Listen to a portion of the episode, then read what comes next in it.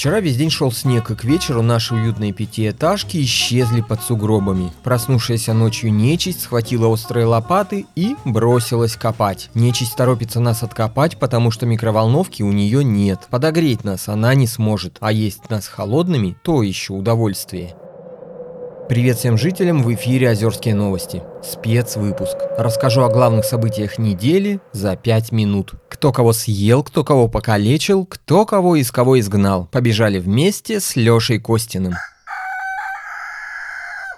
Вчера вечером Лев Яковлевич Смирдушницкий в костюме Кощея залез на ветви гигантского клена возле церкви. Хотел ради шутки напугать папа, возвращавшегося после работы. Но то ли поп в этот день не работал, то ли засиделся со служками в купели. В общем, Смирдушницкий его ждал-ждал, но так и не дождался. Один выпил приготовленную бутылку Кагора и уснул прямо на ветвях гигантского клена. Ночью, вы уже знаете, пошел снег и всех засыпало. А Смирдушницкого на ветках клена Антона, единственного, не засыпало. Утром он увидел, как нечисть на морозе копает сугробы. Хотел сначала помочь, спасти хоть кого-то, мать там или четырехлетнюю племянницу, но потом сообразил, раз такой мороз, то, наверное, и болото замерзли. Пойду-ка я лучше на зимнюю рыбалку открою сезон, пока там никого нет. Лев Яковлевич накидал в сани сушеных бычьих голов, надел самодельные березовые лыжи и побежал коньковым ходом в сторону болот. Болота в это утро и правда застыли. Смирдушницкий просверлил гигантскую лунку, насадил бычью голову на крючок и забросил эту приманку в мутную болотную воду. Сел на лед, собрался открыть бутылку Кагора, но не успел. Поплавок задрожал. Смирдушницкий подсек, стал тянуть леску и не сразу, но вытащил на берег средних размеров кита.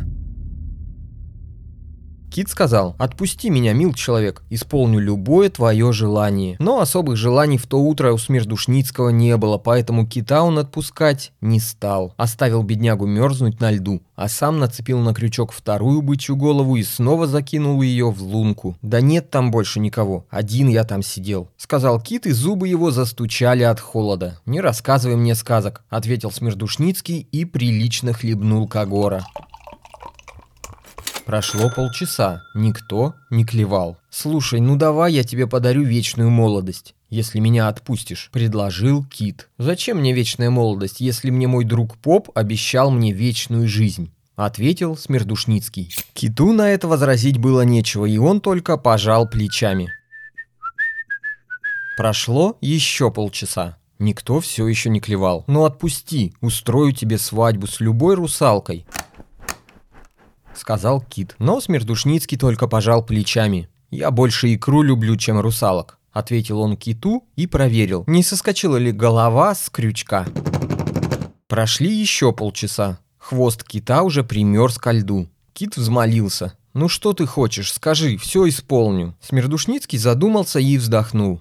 Да, ничего я не хочу. Как-то жизнь моя так сложилась бестолково. Ничего мне не хочется больше. Сказал это, отхлебнул Кагора из бутылки и сел прямо на снег. Кит сочувственно пододвинулся к нему поближе и тоже вздохнул. Согласен, сказал Кит. Хреновая эта штука, жизнь. Прижался боком к Смердушницкому и вдруг кивнул на его бутылку. А можно попробовать? Смердушницкий протянул киту Кагор.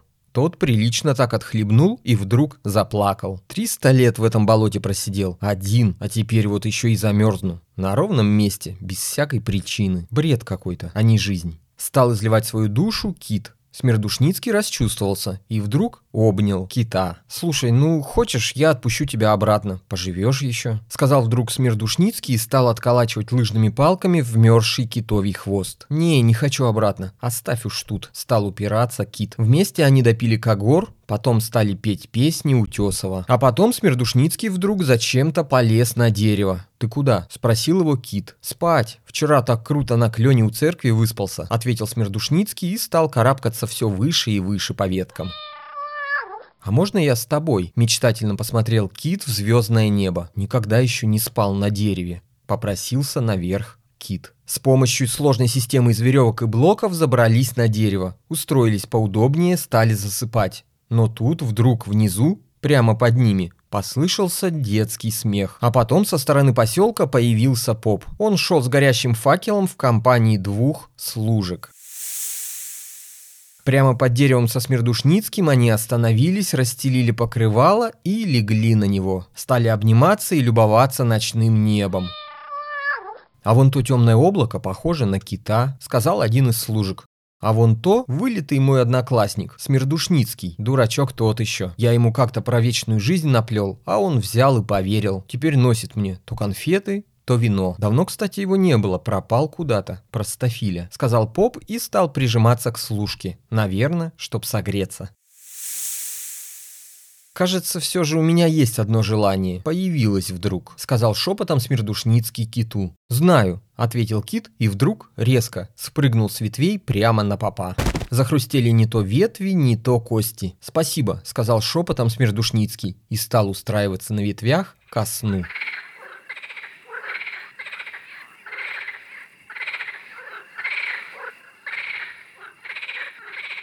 А теперь туристические заметки. Если вы не можете приехать к нам в Озерск, но полны сил и готовы к приключениям, то эта рубрика вам точно понравится. Я советую одно интересное место, куда вы можете рискнуть и поехать даже с детьми и женой. Сегодня это необитаемый остров Людоед. В начале 1930-х годов в Советском Союзе была восстановлена паспортная система отмененная после революции. Почти сразу после этого в городах начались массовые аресты нарушителей паспортного режима. Советские власти оперативно арестовали 25 тысяч человек и отправили их в Томск.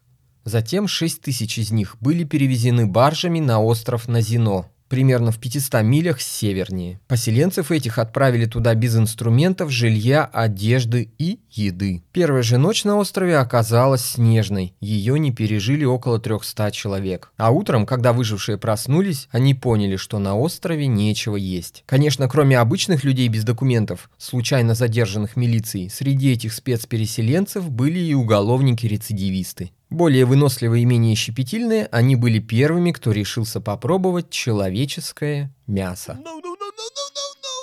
Но даже это не помогло. И только когда за месяц на острове умерло больше 4000 человек, проект Генриха Егоды по насильственному заселению Сибири на время приостановили. Ну вот на сегодня это все новости. В заключении лайфхак от наших слушателей. Если закончилась соль, а защитить жилье перед сном все равно хочется, то нужно сшить костюм соленого груздя и в нем пройти пару кругов вокруг дома. Главное, конечно, не наткнуться на ножик пьяного грибника. Ну до чего я вам рассказываю, вы сами все прекрасно понимаете. Все, в эфире был спецвыпуск озерских новостей. Услышимся с вами скоро. Надеюсь, что со всеми. Лёша убежал давать интервью Дудю, а меня попросил сказать вам всего два слова – Patreon, Telegram и не жопся. Догадайтесь, какую я добавила от себя –